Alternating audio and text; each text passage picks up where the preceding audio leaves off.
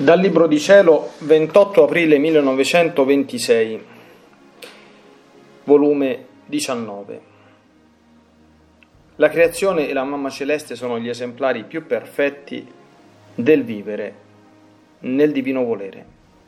La Vergine superò tutti nel patire. Stavo pensando tra me, il mio dolce Gesù, quando parla del suo volere, unisce quasi spesso insieme la sovrana regina del cielo oppure la creazione. Pare che si diletta tanto di parlare sia dell'una che dell'altra, che va trovando occasioni, pretesti, ritrovati per manifestare ciò che fa la sua santissima volontà, tanto nella mamma celeste quanto nella creazione. Ora, mentre ciò pensavo, il mio amabile Gesù si è mosso nel mio interno e tutto tenerezza mi ha stretto a sé e mi ha detto, figlia mia, se ciò faccio, ho le forti ragioni. Tu devi sapere che la mia volontà solo nella creazione e nella mia mamma celeste è stata sempre integra ed ha tenuto libero il suo campo d'azione. Quindi dovendo chiamare te a vivere nel mio volere come una di loro, dovevo proportele come esempio, come un'immagine che tu devi imitare. Sicché per poter fare cose grandi, in modo che tutti possano percepire quel bene, a meno che non lo volessero, la prima cosa è che la mia volontà deve agire integralmente nell'anima. Guarda la creazione, come la mia volontà è integra in essa, e perché è integra sta al suo posto, e contiene la pienezza di quel bene con cui fu creata e perciò si mantiene sempre nuova, nobile, pura, fresca e può partecipare a tutti il bene che possiede. Ma il bello è che mentre si dà a tutti, essa nulla perde ed è sempre tale e quale fu creato da Dio. Che cosa ha perduto il sole col dare tanta luce e calore alla terra? Nulla che ha perduto l'azzurro cielo con lo stare disteso nell'atmosfera, la terra col produrre tante e tante svariate piante. Nulla. E così di tutte le cose da me create. Oh, come la creazione decanta in modo mirabile quel detto che dicono di me, è sempre antico e sempre nuovo. Sicché la mia volontà nella creazione è centro di vita, è pienezza di bene, è ordine, armonia, Tutte le cose le tiene al posto da essa voluto. Dove potrai trovare tu un esempio più bello, un'immagine più perfetta del vivere nel mio volere, se non nella creazione? Perciò io ti chiamo a vivere in mezzo alle cose create come una loro sorella, affinché impari a vivere nel supremo volere per poter stare anche tu al tuo posto voluto da me per poter racchiudere in te la pienezza del bene che il mio volere vuol racchiudere in te, affinché chi ne voglia possa prendere di quel bene. E siccome tu sei dotata di ragione, devi sorpassarle tutte e ricambiare il loro creatore in amore e gloria per ciascuna cosa creata, come se tutte fossero dotate di ragione. Sicché sarai la supplitrice di tutta la creazione, ed essa ti sarà di specchio dove rimirarti per poter copiare il vivere nel mio volere, affinché non ti sposti dal tuo posto. Ti sarà guida e ti farà da maestra col darti le lezioni più alte e perfette sul vivere nel mio volere.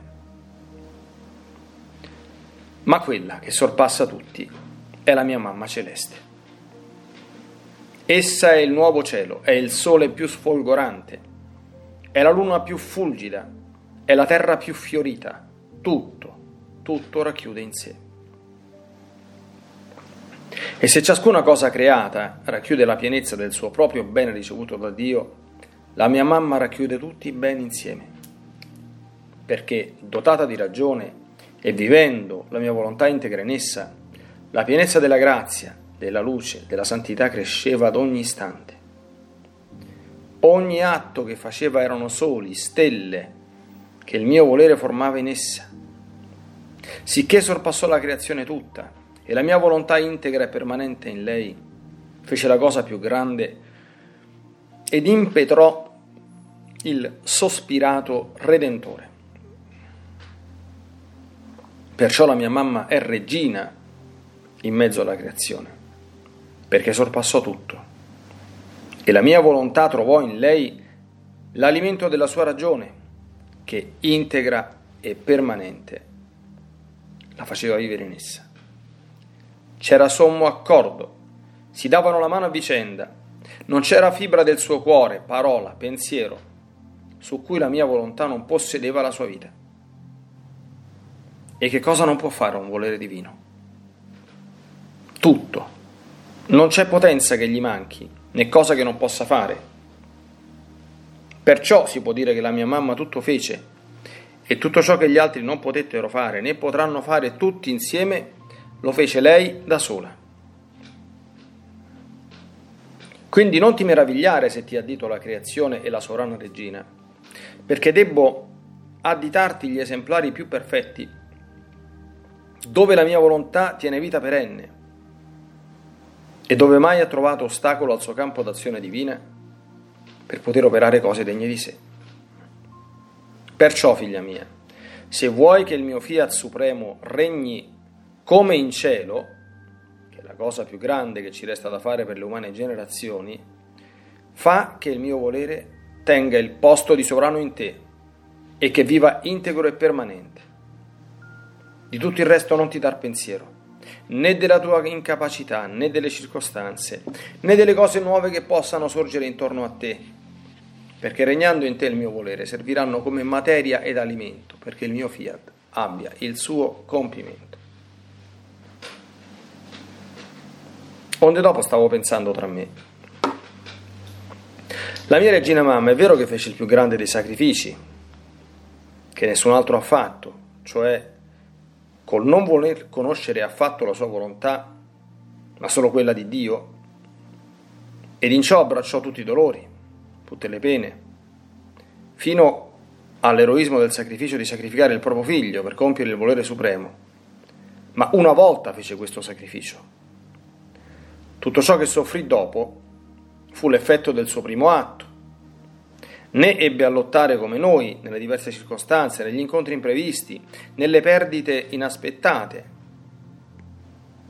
Per noi è sempre lotta, fino a sanguinare il proprio cuore per timore di cedere alla nostra guerreggiante volontà umana. Con quanta attenzione bisogna stare affinché il volere supremo tenga sempre il suo posto d'onore e la supremazia su tutto e molte volte ciò rincrudisce più la lotta che la stessa pena. Ma mentre ciò pensavo, il mio amabile Gesù si è mosso nel mio interno dicendomi, figlia mia, tu ti sbagli.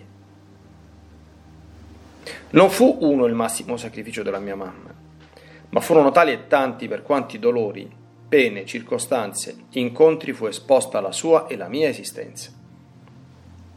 Le pene in lei erano sempre raddoppiate perché le mie pene erano più che pene sue. E poi la mia sapienza non cambiò direzione con la mamma mia. In ogni pena che doveva toccarle, io le domandavo sempre se voleva accettarle, per sentirmi ripetere da lei quel fiat in ogni pena, in ogni circostanza ed anche in ogni suo palpito. Quel fiat mi risuonava così dolce, così soave ed armonioso, che lo volevo sentire ripetere in ogni istante della sua vita. E perciò le domandavo sempre, mamma vuoi fare questo? Vuoi soffrire questa pena? E da lei il mio fiat portava i mari dei beni che contiene e le faceva capire l'intensità della pena che accettava. E questo capire con luce divina ciò che passo passo doveva patire, le dava un tale martirio che infinitamente supera la lotta che subiscono le creature. Perché mancando in lei il germe della colpa, mancava il germe della lotta e la mia volontà doveva trovare un altro ritrovato per fare che non fosse minore delle altre creature nel patire, perché dovendo acquistare con giustizia il diritto di regina dei dolori, doveva superare tutte le creature insieme nelle pene. E quante volte non l'hai provato tu stessa, che mentre non sentivi nessuna lotta, il mio volere facendoti capire le pene a cui ti sottoponeva, tu restavi impietrita dalla forza del dolore. E mentre restavi disfatta nella pena, tu eri la piccola agnellina nelle mie braccia, pronta ad accettare altre pene a cui il mio volere ti voleva sottoposta. Ai, non soffrivi tu più della stessa lotta? La lotta è segno di passioni veementi, mentre la mia volontà, se porta il dolore, dà l'intrepidezza e con la conoscenza dell'intensità della pena gli dà tale merito che solo può dare una volontà divina. Perciò come faccio con te? Che in ogni cosa che voglio da te ti domando prima se vuoi, se accetti.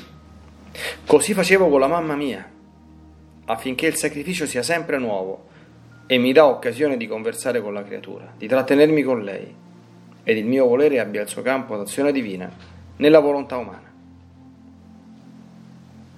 Ora, mentre stavo scrivendo ciò che sta scritto qui sopra, non ho potuto andare più avanti perché la mia mente è restata alienata dai sensi da un canto bello ed armonioso, accompagnato da un suono non mai sentito. Questo canto chiamava tutti in attenzione ed armonizzava con tutta la creazione e con la patria celeste. Tutto ciò lo scrivo per obbedire. Mentre sentivo il canto, il mio Gesù mi ha detto: Figlia mia, senti com'è bello. Questo suono e canto è un cantico nuovo, formato dagli angeli come omaggio, gloria ed onore al connubio della volontà divina con la tua volontà umana. È tanta la gioia di tutto il cielo e della creazione tutta, che non potendola contenere, suona e canta. Detto ciò, mi sono trovata in me stessa.